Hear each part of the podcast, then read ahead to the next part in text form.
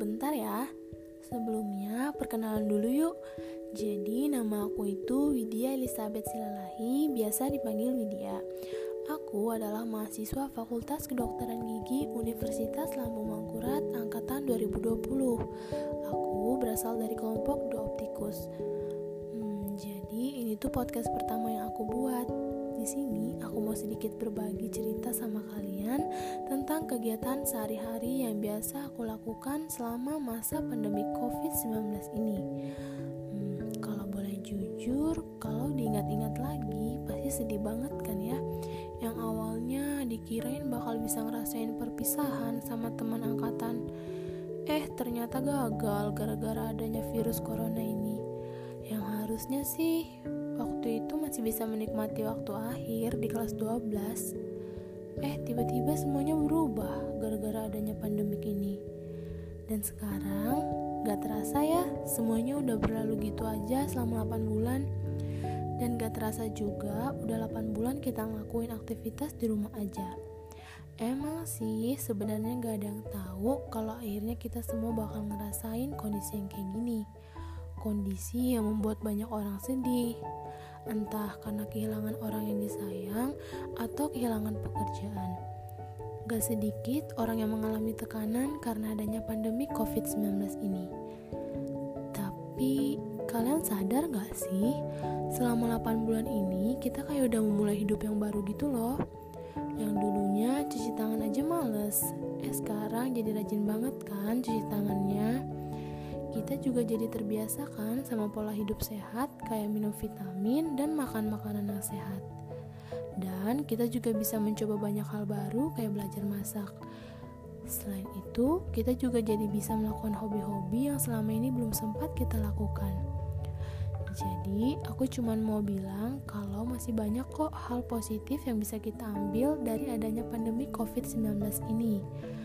Hmm, mau bilang buat kamu yang lagi dengerin podcast ini, jangan lupa jaga kesehatan ya. Jangan malas cuci tangan dan selalu ter terapin protokol kesehatannya. Oh iya, jangan lupa pakai masker kalau mau pergi. Aku juga pengen kita bisa lebih peduli lagi sama sekitar dan mau menolong orang yang memang sedang membutuhkan bantuan kita. Gak terasa ya, udah mau 2021 aja. Aku berharap semoga ke depannya pandemik ini cepat pulih dan kita bisa beraktivitas seperti semula lagi. Semoga aku, kamu, dan kita semua bisa selalu dilindungi Tuhan ya. Sekian dari aku, semoga bahagia.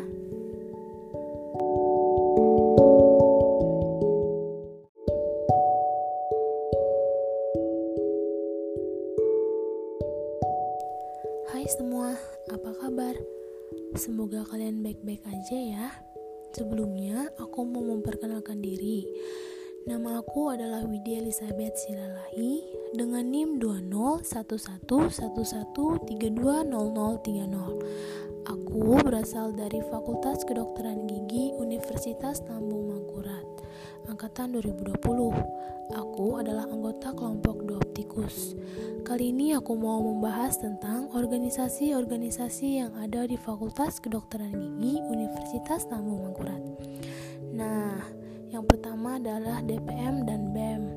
DPM dan, DPM dan BEM ini adalah ormawa terbesar yang ada di Fakultas Kedokteran Gigi.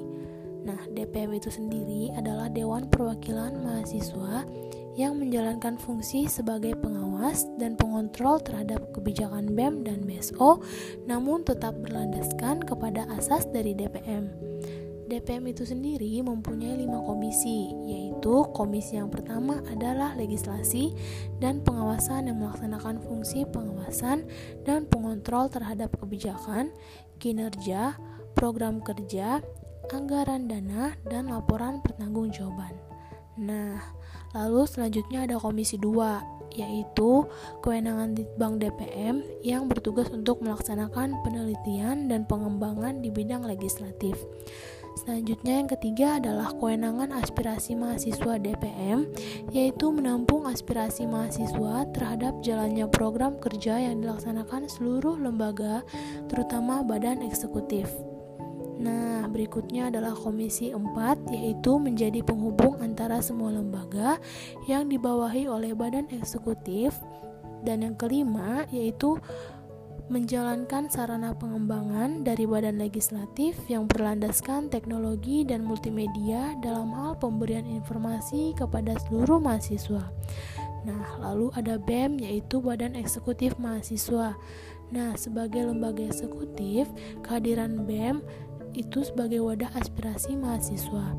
BEM juga berfungsi sebagai lembaga tinggi mahasiswa yang akan mengkomodir seluruh kepentingan mahasiswa di kampus. Nah, BEM juga terdiri dari lima departemen dan dua biro, ditambah dengan satu inti. Jadi, untuk lima departemen tadi ada empat, ada departemen interna, departemen PSDM, departemen pengabdian masyarakat, departemen pengmas, departemen eksterna, dan departemen kastrat, serta departemen infokom. Nah, sedangkan untuk biro yaitu ada biro litbang dan danus. Uh, jadi itu dulu podcast aku kali ini semoga berguna buat kita semua. Sampai bertemu lagi.